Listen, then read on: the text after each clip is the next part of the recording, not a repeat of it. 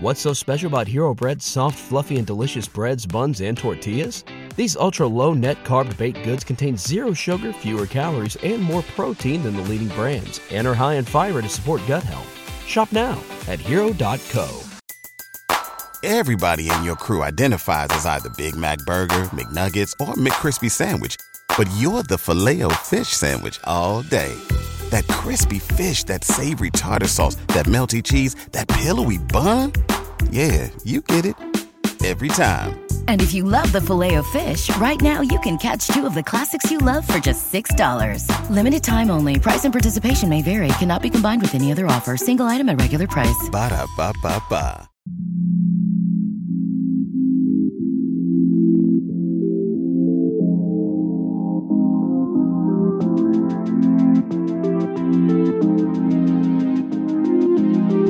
Welcome inside the Celtics Lab podcast. I'm Justin Quinn, here to talk with special guest Brian Kalbrosky of Hoops Hype and USA Today to talk about the NBA draft from a Celtics perspective. For those of you who have been following the Rookie Wire draft coverage and mock drafts, Brian is one of the primary people involved in creating it, along with editor Cody Taylor, and we're happy to have his insight on a critical draft for the for the Boston Celtics. Welcome, Brian. How's it going? I'm good, man. I'm good. I uh I appreciate you having me on, uh, and also appreciate all the work you do for for Celtics Wire. I mean, it's a it's a great resource, and I think that you know you've really taken the site and run with it, and you know we're we're glad to have you in the USA Today Sports Media Group family in that sense. Thanks, man. I really like being here. Uh, it's a real blast to be able to do this as a job. So the thing about this draft is no one knows what's going on. I mean, the hiatus has kind of turned everything upside down from like the draft moving. I think it's on its fourth date now. Uh, it looks like it's going to stay on the 18th of November. Um, but could you maybe talk a little bit about how it's making all of our jobs more difficult uh, because of this uncertainty and you know the health requirements and all that?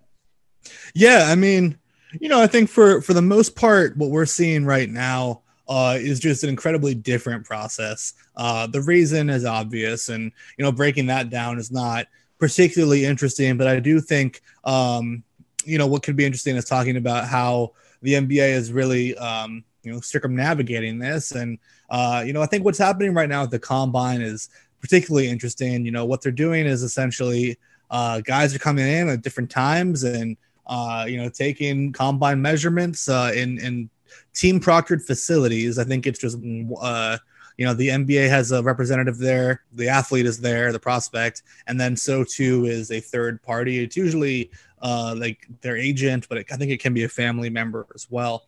Um, and they they run through the drills, they take their wingspan, they take their height, they take their weight, you know, all that stuff, and you know, eventually you get you know the combine results. But then you know, they're it's been spread out over a few weeks essentially. Uh, you know, guys are hopping in at different times and you know, hopping in at different locations. I know, you know, Mason Jones had to go to the Mavs facility yesterday, and you know, Cassius Stanley is going to the uh, Lakers facility sometime this week. You know, uh, just across the board, it's uh, you know slightly different for everybody. And then, you know, there's also uh, team workouts that are happening now as well. It's the first time that the NBA has allowed uh, teams to actually see these athletes uh, in person.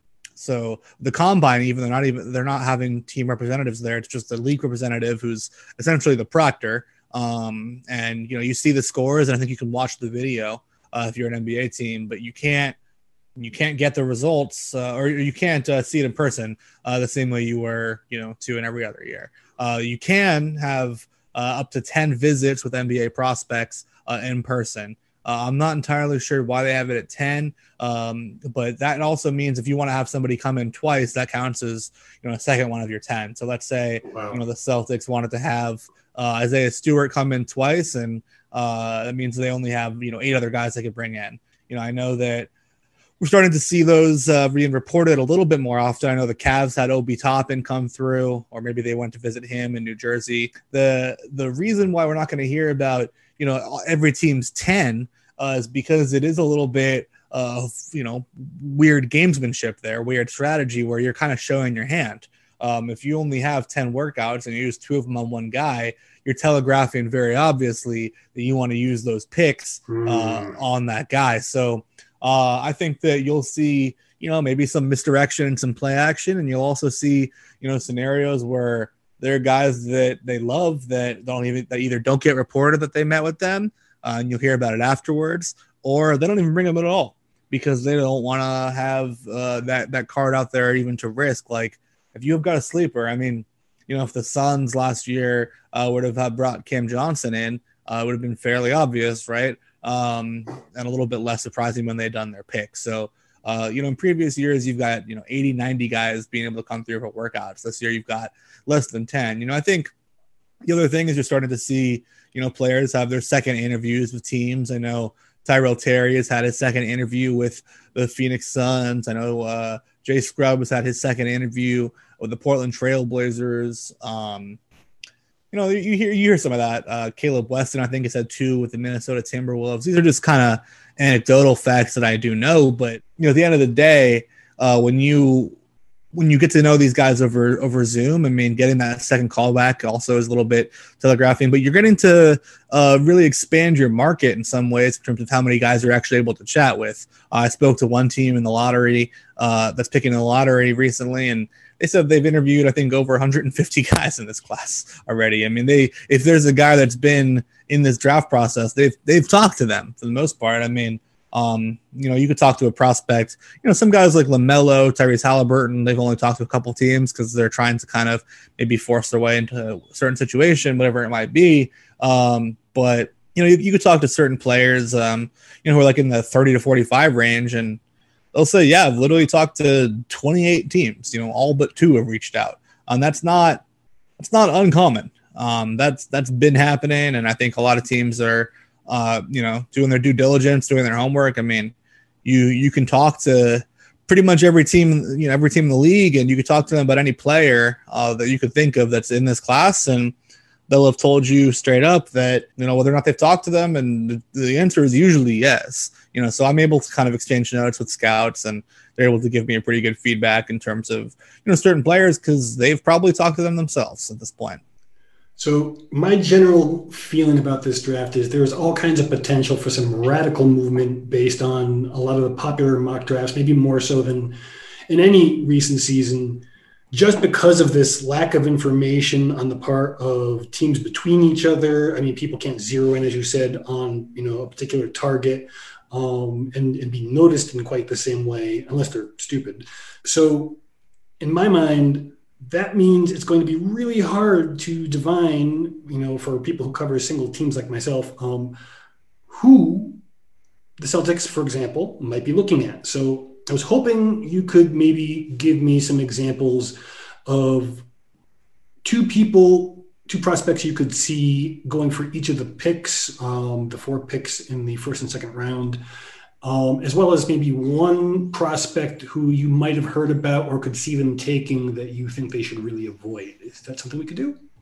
Yeah, definitely. I mean, I think the first, I mean, I, I can point to my mock draft even. Uh, the first name that comes to mind for me that I want the Celtics to look at is Isaiah Stewart. Um, mm. I think he's a he's a he's a somebody who I think would really fit into that culture. Uh, I think he he's got that Marcus Smart bulldog energy. Um, know, I think that he's really pissed off uh, that he's been sliding on mock drafts. He's really pissed off to see uh, guys that he's been beating his whole life be ranked ahead of him uh, in big boards. Uh, you know, he knows that there are certain guys who have been, uh, he's at least in his opinion, ducking him uh, in games that are ranked ahead of him. And he's like, if I got a chance to face them one on one in a game, there would not be a question as to who the better player is. I mean, he made it very clear um, in that sense that he he's confident, man. I mean, he I think he's uh he's somebody who um you know if there were a summer league this year, I would I would bet money on him winning the summer league MVP because he's coming in pissed off, man. He's coming in ready to play. He's coming in ready to prove some people wrong, and I think that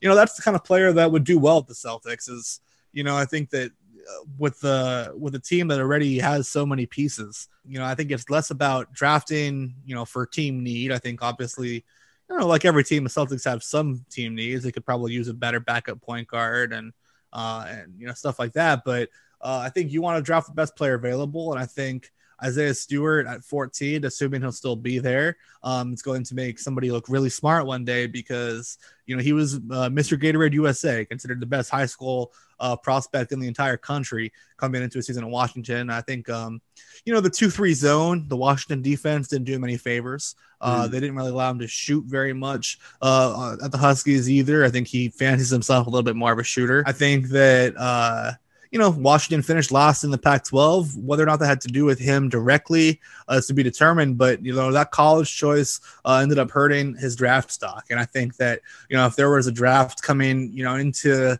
uh, the season where they were coming, he was coming out of high school, you know, he'd probably be considered a top 10 guy. Um, and I think that's something the Celtics have valued in the past. That's something they saw, uh, you know, bright spot in with Romeo Langford. Um, Brown so, too.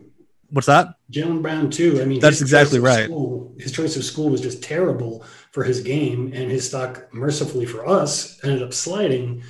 I have definitely come around a lot more based on your interview with him uh, and what I've what I've seen um, over the last few few months. I was, you know, immediately out when before I had had a chance to see much of his much of his film with the lack of shooting, but like learning more about his motor, learning. I mean, he's, he's he really reminds me of Dave Cowens the way he's just going, going, going all the time on the floor. Um, and if he has that jumper, I mean, even if it's not a great jumper, but even if it's like 33, 34% from three, I, I would be very happy to have a. And he's and he's willing to shoot, right? I think that you know that that that affects the floor spacing. If you have to guard him or at least put a man within five feet of him, that's going to go a long way. Um, and I think you know Isaiah Stewart might not be the best player in this class, but I think he's being misevaluated. Um, I know I was. I completely misinterpreted what he was as a player. Um, he was off my radar. I mean, you know, I think uh, draft Twitter soured on him. Um, and I think that sometimes you see guys that are looking a little bit through just the lens of uh, the stats and the output from last season. And I think mm-hmm. that that's something that I do all the time. I think as a writer, uh, it's very helpful to do that because I can actually use evidence and point to my, you know, stuff in my writing saying he literally shot this percent from within five feet. You can't say anything about that because it's true. You know, I think that in that sense, it's, it's very helpful. But uh, those those it's not nothing. You know that that matters, and I think um, you know like I don't want to use this comparison because it's not how I feel, but uh, I will say this anecdotally is you know you look at the fire that burned in Kobe Bryant and Michael Jordan, and that's what pushed those guys to be the the greatest players of their generations. Um, and I think that uh, in terms of the fire, like the most fiery prospect in this class. I've interviewed over 30 guys at this point, probably close to 40 now, pushing 40. Uh, Isaiah Stewart had more fire than any of them uh, by far. Uh, a lot of great guys, a lot of confident guys, um, a lot of guys who were very humble as well and maybe didn't want to come off that way. Uh, but in terms of his outward fire, uh, there's a lot of you know Draymond Green almost in him too. I think a lot of Marcus Smart. Um, you know, I think he, he he fits that he fits that culture. I think he he fits that model of the Jaylen Brown, Romeo Langford type. Um, who maybe maybe picked the wrong school, maybe had a down year. Uh, and I think in that sense, you know, you've got a lot of reasons to, to root for him because uh, I mean, it must feel it must feel bad that that's what happened. Um, so, you know, I think that's somebody that that I want to highlight uh, for sure. Uh, kind of the rest of it is is interesting because um, you know the scouts that I've talked to, people around the league, no one really expects the Celtics to roster more than one rookie next year. Um, mm-hmm. I think you're going to see draft and stash candidates, and I think uh, in that sense, you know, what the guy that comes to mind for me is Poku. Um, Absolutely. You know, the the truth of the matter with Poku is, oh, who knows, right? Like, yeah, uh, who knows? But um, in terms of when we look back at drafts like this, you know, in the past, or like, oh, the Anthony Bennett draft was so bad. Like, well, Rudy Gobert was in it, and so was Giannis. You know, I think that the guy who's most similar to those guys in this class is um, Alexis Pokusevski. Um, I think you know the the playmaking and shooting skills for a seven footer you know, is is the is the biggest home run swing you could take. Uh, you don't have to roster him next year because he's got he's under contract uh, in Greece. Um, you know, he's a Serbian-born big man, but you know, playing in uh, you know, actually second division Greece, not even first division. It's I like mean, a rec league, basically. essentially, that's the kind of competition he's played against. But you know, his his qualifier games, his Eurobasket games. I mean, uh, the U18 Euro Championships. I mean, that wasn't rec league. Euro U18 Euro Championships. He put up uh, 14.4 points, 10.6 rebounds, 5.6 assists, 5.8 blocks, and two three pointers per 36 uh, at the, the Euro U18 Euros in, in 2019. Uh, that's not that's not no competition. So 14, 10, 6, 6, and you know, six blocks, you know what I'm saying? Six blocks. Like that's not nothing, you know.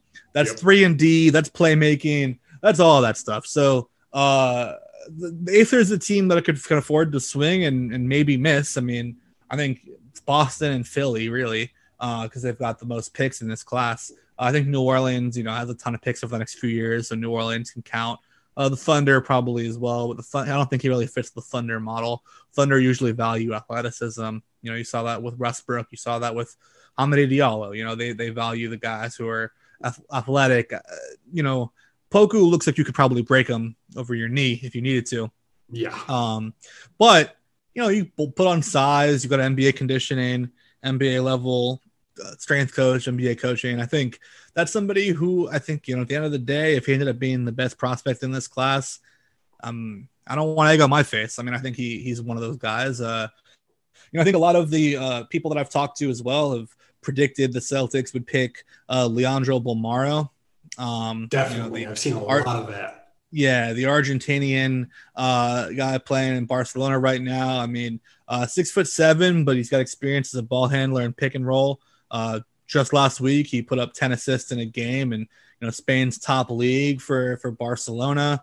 Um, you know, I mean, uh, he's a draft and stash guy as well, probably because he's still got several years on his deal. Um, uh, with Barcelona. But you know, another time that the that, that a Barcelona guy or that a Argentinian guy went second round draft and stash uh, was Manu Ginobili. We've had some mm-hmm. success with that in the past, so um, I could I could see uh, I could see the Celtics using a pick on on Leandro Bolmaro.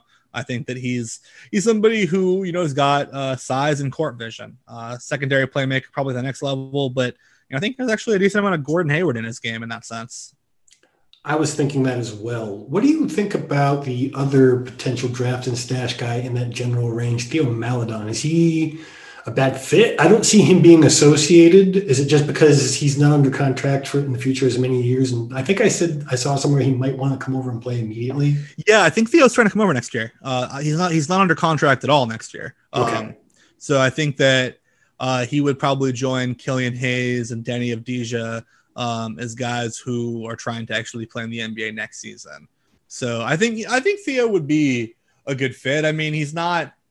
I think Theo is a, is a good point guard. He's gonna he's a point guard that's gonna have probably a rotation role in the NBA, and I think that is something that the Celtics, you know, are, are, looking for. That from terms of positional need, I think that Theo, uh, you know, could be a backup for, um, you know, Kemba Walker. Uh, I think that, that that's a very fair thing. I think he's got great positional size at six foot five. You know, he's he's had success, uh, you know, in the in the FIBA circuits uh, in the past. I think I think the reason why you're not seeing his name as often um, is is simply simply what we just said, and that he I think he's trying to come over next year. Um, Abdoulaye Ndoye is probably yeah. I I don't see him mocked to uh, Boston as often as I think that he probably should be six foot seven with a seven foot two wingspan. So that's the same size as you know NBA forwards like Robert Covington and Trevor Ariza.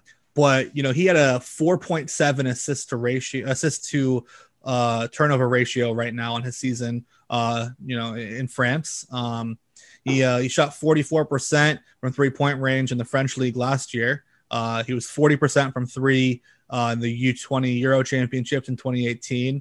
Uh, he's somebody who I think at the next level will probably be secondary playmaker, kind of in the same way that I think Leandro Bolmaro uh, could be, where I think he'll he'll probably be. They might use him more as a wing than as a tall point guard, but I think in that sense, you know, he offers depth, and I think you know he, he's he's a little bit older. He, he's uh, he's auto eligible, unlike um, some of the early entry guys we talked about above. You know, I think he's he's a little bit older. He qual- he tested the waters of the draft uh, last season, then kind of turned that around with a a, even a much better season. Uh, he improved a ton. Um, but you know his playmaking and his size kind of makes me wonder why he's not being talked about as a first rounder more often. I think he's he's the real deal. Um, I've I've talked to him a little bit on Twitter, um, and he's he's you know a friendly guy. Um, really uh, really eager. Um, I think that you know he's he's somebody who uh, you know for a second round pick is exactly what you're looking for. Um, you know, I think uh,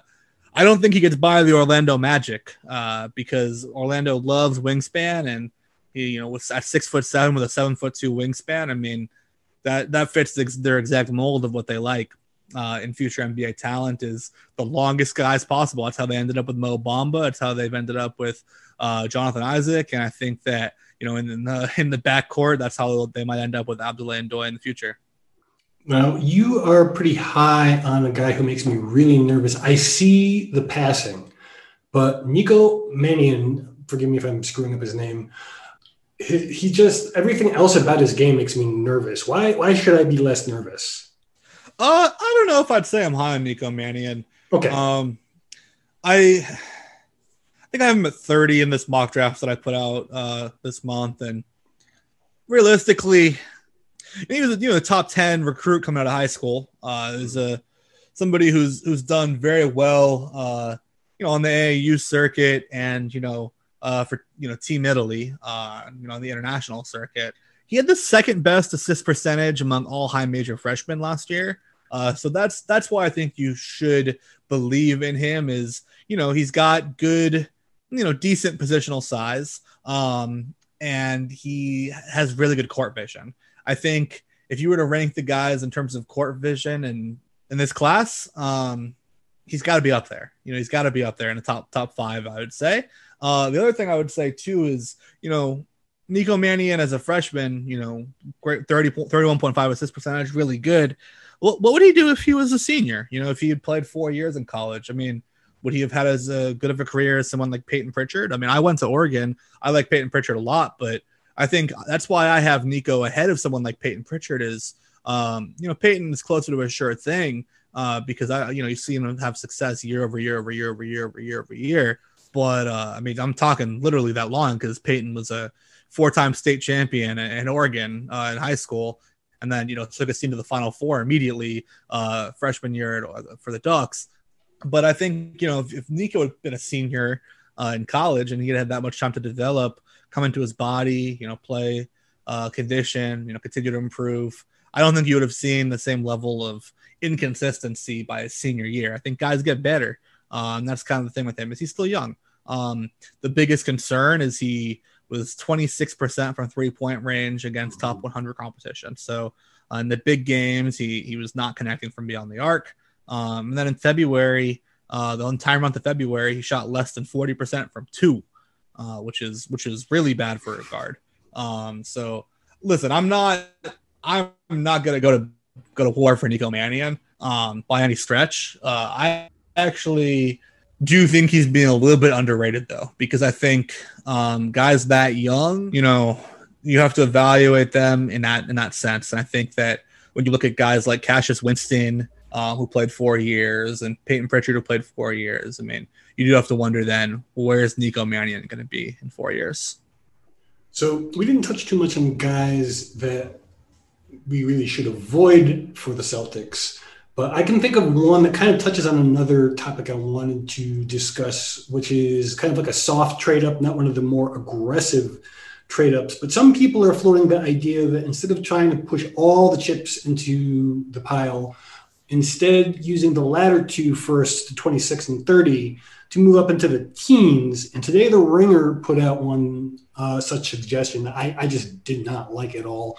And it's not necessarily because they, they, they put RJ Hampton and Precious Achiuwa um, into play, with Achiuwa drifting back a little bit further than I expected to see, um, and going to the Celtics at 17. And like, on one hand, I can see the value that they're looking for there, um, and I'm not going to get into the the potential uh, problems this will create in terms of contention. I think that's enough discussion right there uh, for the Celtics. But Precious as a prospect, um, he he just I can see a path to the NBA where he could be a very useful uh, player once he learns to develop at least some kind of a jump shot. And possibly even not, though I don't think he deserves a first round pick in that if that's the outcome. But Am I am I off base being nervous about Precious in terms of a potential Celtics prospect because he, he just needs so much work and they don't really have time or space for him to do it.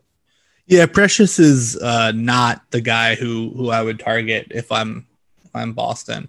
Um, Precious is, I think, you know, we saw this when when Wiseman uh, ended up leaving the program. He's a more natural five than he is a four, and in that sense, he's probably a little undersized for the NBA level. Um, I think you could be an undersized five if you've got a jump shot. Uh, I don't think he's got one of those uh, at this point in his career. Uh, you know, really good rebounder, uh, pretty versatile defender, I would say. Um, if I'm drafting for the front court in that range, I much prefer Jalen Smith, mm-hmm. um, more productive shot blocker and more productive three point shooter. I, I like Jalen Smith a lot. I think he's being underrated a little bit. I I mean, I I think that you can find a front court for front court depth. I think you could find a little bit of that in the second round even as well uh, with Xavier Tillman out of Michigan State. Um, I think that he's you know a perfect character guy. Um, you know he's a father of two and married with uh, you know in college. You know as a college yeah. junior in college and uh, you know, he's got a lot of good playmaking skills for his position. Uh, one of the better playmaking guys out of the short roll um, and the pick and roll. Uh, so I think that Xavier Tillman stands out. Um, honestly, I actually like Vernon Carey a little bit more and Killian Tillie a little bit more than I like uh, Precious. Um, because I mean, Tillie shot 40% from three all four years of college at Gonzaga. That's real, um, definitely. and and you could also probably use him as a draft and stash guy if you really wanted to because he could make a decent amount of money in france. I mean he's he's got the passport you know he's a french citizen. Um, so he doesn't have a contract in france but i don't think he would mind going over there for a year or so. And that way you don't necessarily have to roster him and you could still get value at the pick um, vernon carey uh, is a is a willing shooter as well uh, shot 38% from three last year for duke um, precious i think is is is not the worst option for an NBA team. I think you know, I could see why a team would draft him. I, I think I think I'm in the first round to either uh, Denver or Utah right now. Just you know, teams looking for front court depth, and it is it is Denver. Now that I think about it, because uh, Denver's got a ton of potential free agents in the front court this offseason. They've got you know several holes that they could be looking to fill with. uh you know, guys, you know, potentially even in free agency. You've got Paul Millsap, Jerami Grant, Mason Plumlee, and Noah Vonleh, all set to become free agents this offseason in Denver. So that's why I have Precious there, is I think he could, you know, be a stopgap guy in their front court. Um, with uh I mean, dude, listen, Precious had a game where he put up 22 points and 22 rebounds and four blocks. Um, that was against Tulane, but he, that did happen. Um, he had a defensive rebound percentage uh, that ranked sixth best, sixth best among all freshmen, despite being six foot nine. Um, so I I don't I don't hate Precious's game. Um, me neither. I just think it's a bad fit. It's not for me. Uh, if I'm the Celtics, uh, another guy that um, I think if we're talking about guys who I'd avoid, for me, it's actually Isaiah Stewart's um, teammate Jaden McDaniels. Yes. Um, he was a he was a top ten recruit coming out of high school. Uh, so in that sense, he might intrigue the Celtics. Um, but gosh, um, it's just a mess. I, I, yeah. every highlight reel I see of him, like he just crashing through people, and those are the successes. Yeah, I mean his his turnover rate was bottom twenty five among all high major freshmen. Um, he committed 4.3 fouls per 40 minutes, uh, which was bottom 20 among all high major freshmen as well. Uh, so he's turning the ball over on offense, fouling too much on defense. His uh, his makeup isn't there right now um, in a in a zero or a one on zero workout. Uh, people literally think he's the next Kevin Durant. People think he's some of the best, you know, some of the best talent you'll ever see. Um, but listen, I've I've had scouts tell me that he will literally pout like a child if he doesn't get his way. I mean, I yeah, it's not necessarily uh, you know, he's young, he's a young guy, but I don't see that kind of attitude fitting well in with Boston's culture. I don't think they would tolerate that, and they need to win next year. And he's a he's a project. So um, I think that you know the same mentality of oh he's a top recruit coming out of high school who struggled in college that brought me to Isaiah Stewart is the exact reason why it would also bring you away from uh, Jaden McDaniels. I I don't like that fit uh, at all. I don't know if people have really mocked him there at all, um, but if they have, he's just somebody who I think. I, have seen him mocked to Boston somewhere. I can't recall where, but I have. yeah, him. that's that's probably that's a red flag. Uh, I have I have McDaniel's early second round uh, to Charlotte. Um, Charlotte, I think, would be great for him because first of all, his older brother plays there, so he'd feel a little bit more comfortable. Um, and two, they need they need home run swings. I mean, Charlotte's got so few uh, things going for them right now that Jaden McDaniels, you know, on ball skills and six foot nine, that's uh, something you want to see. I mean, he's got a ton of potential. Um, truly and sincerely, I mean, among the most potential in this class, I would say. Um, but it's better suited for a team like Charlotte, uh, where you could boom or bust, than uh, than Boston, where um, you know you you need to win next year, and he could be a potentially bad fit in the locker room. So again, with the the trade up scenarios, I've seen some where Boston uses it's like a Carson Edwards pick or something like that to get to 10 with two of their picks. Um, or, you know, there's the more aggressive one, which we can finish with. Um, but in terms of something that isn't trying to push you towards a low lottery or as close to the low lottery as you can really get, um, is there is there anyone who you think is likely to be in like the 10 to 13 range that would actually be worth making a trade up? Um, in terms of guys who I think will be there that fit that culture, yeah, if they really like Sadiq Bey, mm. um, if they really want, I mean, you know, Sadiq Bey, I think Sadiq Bey should be a starter in the NBA next year. Um, I'm a fan for certain teams. Yeah, I think that. Yeah, the thing with Sadiq Bey is he. There are some people who do misinterpret him. He's not. He's not a star. Um, he's not gonna. He's not a Tyler Herro, You know, he's. But he's gonna. He can step in, be a good defender for his size, six foot eight, um, and a good shooter, and um, you know, good character guy, a good fit in a locker room. You know, low usage, which I think is big for Boston. So I think he might not be able to use his full potential with Boston. That's why.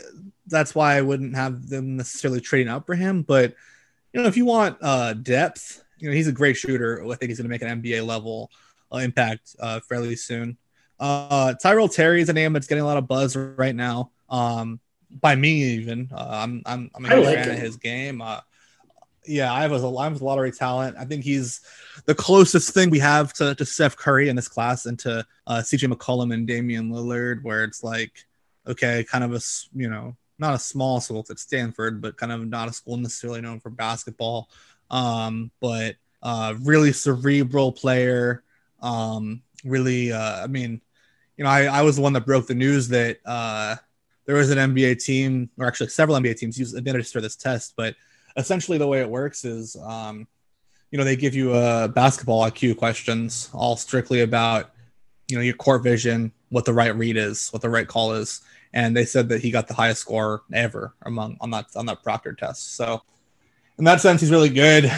Uh, an incredible free throw percentage suggests that he could be a 50, 40, 90 guy in the NBA, um, which also suggests, you know, when you've got a free throw percentage that great, it means your free, your your your form is good. You know, you've got a good shooting touch, and I think his three point touch is is got to be up there uh, in terms of the best in his class. Uh, I'm a I'm a huge fan of Tyrell Terry. I interviewed him in terms of the one and done guys. I mean, God, he's got to be you know the most mature that, we're, that we'll find. I mean, really self aware. Um, really, really. Uh, I, I don't know if he's necessarily ready to step in and be um, a contributor. You know, a, a full contributor right away, but he could be. Uh, he's got a full body transformation. He's put on 20 pounds of muscle this offseason.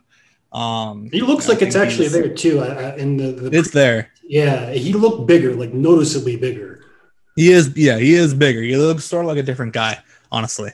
Um, so I I like Tyrell Terry for them uh, in terms of guys who you could trade up for. Uh, I don't necessarily know if it's worth you know giving up assets, but um, Tyrell Terry does have you know top player in this draft type upside. Um, you know, and there's not that many guys I could say that about. You know, you, so that's that's kind of where I'm at with him in terms of guys you could realistically trade up for. Uh, I I, I would highlight him. I I'd put his name there, and um, you know Desmond Bane. If you if you want shooting, is another guy. Uh, Desmond Bane's probably going to be next year's Tyler Herro, where it's like, how did he not go a little bit higher? Because he's just an unbelievable shooter um, and has succeeded as a shooter at every level. Um, so those are probably the guys that come to mind for me. And then the big push. Uh, I've seen a lot of interest in Onyeka Okongwu of USC, and I can see that. And I, I, I have been on the fence on whether this would be the right play before that, and I still kind of am leaning this way. Would be to if say Killian Hayes uh, dropped to Detroit or New York's range, and we could convince them to to uh, swap with us. Would it be worth it, in your opinion? Is there a person that's worth pushing that many picks forward, uh, considering that Boston won't be able to roster them all anyway? Yeah, I mean, considering that, I guess that's fair. You know, um, it's like it's like we just consider it to be a a luckier draw at the lottery. Uh, Onyeka, I've interviewed him. I really like him. Um, he, I don't know if he has the makings of a of a franchise star though. Um, I think he's going to be, uh, you know, a constant professional, you know, even a Paul Millsap type, I guess. Uh, but Paul Millsap's got a little bit better shooting, touch. Um, I don't see him as a as a ever all star type player. Um, I think that he's a little undersized for the big. Doesn't have a great shooting touch yet. I think he's got some, but he's you know he's a he's got I think a really good um, feel for the game, and I think that um, in terms of rotation pieces for Boston, I think he would be a fantastic addition. I think he would fit in really well there. I think they would like him. I think Brad Stevens would like him. I think Danny Ainge would like him. Um, but I don't see him being the kind of player that you know when you talk about top draft prospects, you know, yeah. in Boston's history, uh, you hear, you know, or even recently, you know, this current front office. I don't, I don't think you, I don't think you start saying Jayson Tatum, Jaylen Brown, Onyeka. Like, I don't think it's like that. I think that he's, uh, you know, I think he's going to be a consummate starter in the NBA. I don't think he's going to be one of those guys that you bring up in the, in the same sentence as Jayson Tatum and Jaylen Brown. Uh, I, think I, think there's that, some yeah. Bam Adebayo hangover. Yeah, listen, Bam Adebayo, that's not fair to Onyeka. Uh, he he likes it. I mean, he thinks it's cool. Um, but Bam Adebayo is a playmaker. Um, and Bam Adebayo is somebody who, uh, coming out of college, John Calipari had him work out as a guard uh, in team workouts, not to be drafted as a guard, but to show teams that he had guard skills and on ball skills. Onyeka doesn't do that. Um, Onyeka might be the best uh, per, or uh, uh, post defender, best rim protector in this class. Um, really productive guy, but you know, I think if you had switched him to be on Washington and Isaiah Stewart to be on USC, I don't know if we'd still be talking about Onyeka the same way if you know Onyeka was on the team that finished last in the Pac-12. Um, so, I mean, uh, he's he has been a winner um, multiple levels. I mean, he was on that same high school team as Lonzo and LaMelo and LiAngelo that won uh, state the, the, national title essentially his freshman year. He won MaxPrep's uh, co-freshman of the year with LaMelo Ball his freshman year of high school. Uh, he was a two-time winner of California Mr. Basketball as well. Um, but I don't know if he's got the makings of a future star, and I don't know if he's got the makings of a future Bam Adebayo because Bam Adebayo is a little bit more of a playmaker than he is. What about Killian Hayes? I'm really big on his game. I see the warts that people are pointing out, the left-handed dominance. Uh, is is he the kind of player that you might regret making such an aggressive move for, uh, considering the context, or is he worthwhile for such a move? Uh, I like Killian Hayes. Um, I like him more on a team like Detroit and Phoenix, maybe the Knicks, uh, that need a starting point guard. Um, for some reason, they don't seem to want him. it's very strange, but yeah, yeah. I think you know, I think that there's uh, you know, the, the lefty, six foot five, you know, playmaker on ball or off ball. You know, there's there's some James Harden there. Um, I think if it, when it's all said and done, you know, I don't, I wouldn't necessarily be surprised if Killian Hayes was the best player in this class. Um, he's number two on my big board uh, overall. uh, the Ringers Kevin O'Connor has him at number one. Um, I like Killian Hayes quite a bit. I think that you know he's someone who can score in isolation or out of the pick and roll. Um, he's somebody who I think realistically uh, is a good shooter. You know, really good shooter, really great transition, pretty pretty above average playmaker. Um, you know, has had really success in the, in the FIBA level, uh, time and time again. You know, for the Euro Championships, the World Cups, stuff like that. Uh, the I think uh, I think that if you're going to trade up, yeah, I'm, I'm, I'm I think Killian Hayes is a, is a fine fine option to do that for. Um, the only hesitance I'd have is I think that someone like Detroit um, or New York or Phoenix, you know, seven, eight, and ten, right? Those guys, those teams all need a more. They all need a point guard more um, than Boston certainly does. Um, so that's that's where I stand with that. Is I don't know why they would trade that pick down if I'm either of those teams because I need that point guard even more than they do. And yeah, all three, well, not all three, but two of those three teams uh, have been connected to uh, proposals to trade back in the draft. I guess they think that they can find somebody equivalent or close to it and extract more value that Boston doesn't have room for, at least now. There's a lot of other ways they could get rid of those picks slash roster spots. I won't dive into that. That's for another day. But before I let you go, I know you have another pod coming up soon. Um, what other prospects, if any, do you think might be worthwhile for this? Or if you were Danny Ainge, what would you do? Why don't you uh why don't you tell me what you're looking for in terms of like what uh what skills you think Boston could use the most right now? And I could tell you, you know, who are some of those guys that fit the mold the most for me? Because you know, there's a ton of guys who I think are sleepers in this class. A ton of guys that I've talked to who I think are being overlooked. Um, I mean, I guess I could just give you a couple. Um, well, let me let me let me just yeah. say what my, my for me. There's only one real need for Boston long term, and that's replacing Kemba Walker once he's gone. They've got wings. If Gordon Hayward walks in free agency, it'll suck, but they'll survive. Um, their championship window won't be slammed shut. But if they don't have a good point guard, and we don't even know if Kemba Walker is going to be a good point guard for that much longer, based on some of the the things we saw uh, particularly in the postseason, uh, where he was basically schemed out of, of being a high level competitor. I really feel like they need to find someone who at least has potential to be a point guard that can replace him. Doesn't necessarily have to. Maybe they can use him and someone else to get there later, but at very minimum, they need to find somebody who has the potential to be a starting point guard. Yeah, uh, Cassius Winston is probably probably my favorite in that in that category um, in terms of guys who are being really overlooked right now.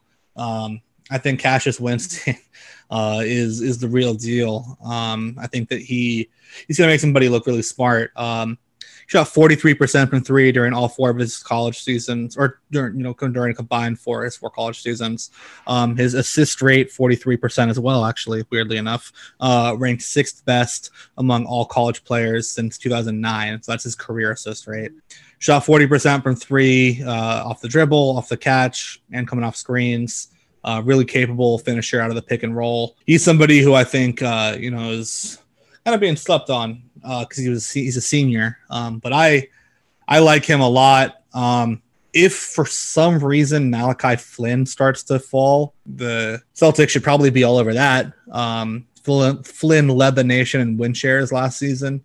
Um, you know, highest win shares guy in NCAA. You know, for comparison, the leader in win shares the year before that was Zion Williamson. 17.6 points, 4.5 rebounds, 5.1 assists per game. His blocks plus minus in top 100 games was the best in the NCAA.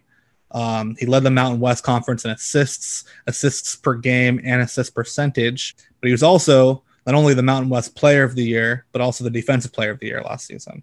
Um, so six foot two, but he certainly compensates uh, for his size with you know winning defensive player of the year in his conference and uh, best pick and roll pl- pick and roll passer in this class, in my opinion.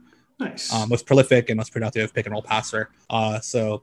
Uh, in terms of point guards uh, that, that aren't really necessarily being discussed as often, uh, I would say Cassius Winston, Malachi Flynn, you know, a little bit lower down. You know, some of the seniors that I would look at would definitely be uh, Skylar Mays and Payton Pritchard, and uh, you know, I think that maybe Jalen Harris is a potential sleeper if you consider him a guard. You draft and stash maybe maybe Yam Madar, Rokas uh, Jokubaitis uh, from Lithuania um, is having a really, really nice season right now. He's a younger guy, but uh, having a really great season as a guard in Lithuania for Zalgiris. Um, I've been very, very, very impressed with his game. Um, he's somebody that should probably be on guys' radars, at least as a second round draft and stash guy. So that's kind of those are kind of in terms of primary ball handlers. Those are the guys that come to mind, at least off top. I mean, I'm I'm, I'm big on Devon Dotson. Oh, me um, too. Me too. I think that you know Kansas had an incredible defense two years in a row, largely because of him. Um, I think that you know he played a huge role in that with you know with that off with that offense as well. I mean, they were a very productive offense, and he is a very capable floor, floor general. Um, he's probably besides Kira Lewis the fastest player in this class. Um, yep. You know, end to end speed, and I think he's ripped, man. He's he's looking a lot bigger. You know, he's uh he's somebody I think people are being slept on. I think he'll have to. I think that realistically, he'll be a first round pick. I think Flynn will be a first round pick as well. So, in terms of second round picks, guys, I think I think Cassius Winston, Payton Pritchard. Like I said, Payton Pritchard went to West Linn High School in Portland. Um, West Linn had never won a state title before he got there. Haven't won a state title since. They won all four the four years he was there.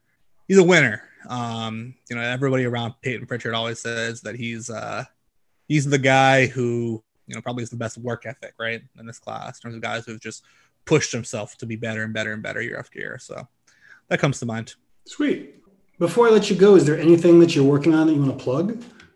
Yeah, man. Listen to or uh, check out Celtics Wire. You know, check out all the uh, all the USA Today sports media group sites. You know, Rookie Wire is where you can find my big boards and my mock drafts. Hoop Type is where you can find my interviews with um, all of the prospects that I've spoken to. I've got 19 published so far, and you know that includes plenty of the guys that we've talked about on this pod. Um, Onyeka I've interviewed, Tyrell Terry I've interviewed, Isaiah Stewart, Cassius Winston. Those are those are some names that I've talked to so far, and then I've got 18 more coming between now and the draft. Uh, so Kira Lewis, Aaron Nesmith, Sadiq Bey, uh, Xavier Tillman, Devon Dotson, uh, Payton Pritchard. You know, guys that we talked about as well. Um, those are all coming out at some point if you want to check out one interview in particular, uh, this guy is sort of a fringe draft prospect. Somebody that I like a lot, though, Trevelin Queen out of New Mexico State. He specifically mentioned wanting to play for the Celtics and you know being a lifelong Celtics fan in my interview. So, for Celtics perspective, I would I would check out the the Trevelin Queen interview that I did. Um, if you type in Trevelin Queen, uh, hoops hype, um, he talks about you know being homeless and playing in junior college and being kicked out of school and all sorts of crazy stories like that. Um, that was probably the most insightful interview that I did in terms of someone's uh, persona. Um, very Jimmy he, uh, he was very helpful in that. What's that? Very Jimmy Butler sounding. Yeah, yeah, yes, he definitely uh, he definitely sees that comparison as well, and I think that uh, he's probably uh, the closest thing we got to Jimmy Butler in this class, whatever that might mean. All right. Well, you can find the pod on most podcatcher apps. Please subscribe so you never miss an episode. And if you like what you hear, please rate us five stars. If you don't like something or have a suggestion, just let us know with a comment on Twitter with the hashtag CLPOD. We're always trying to bring you the deepest dives to Celtics coverage, and hopefully today we accomplish that. Thanks, y'all. Take care.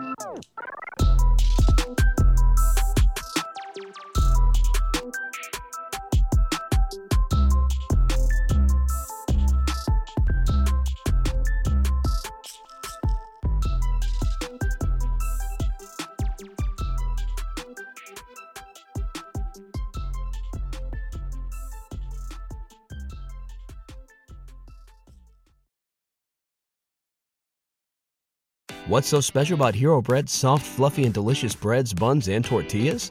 These ultra low net carb baked goods contain zero sugar, fewer calories, and more protein than the leading brands, and are high in fiber to support gut health. Shop now at hero.co.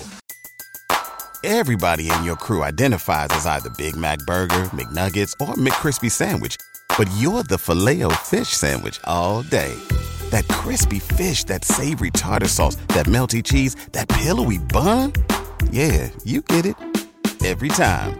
And if you love the filet of fish, right now you can catch two of the classics you love for just $6. Limited time only. Price and participation may vary. Cannot be combined with any other offer. Single item at regular price. Ba da ba ba ba.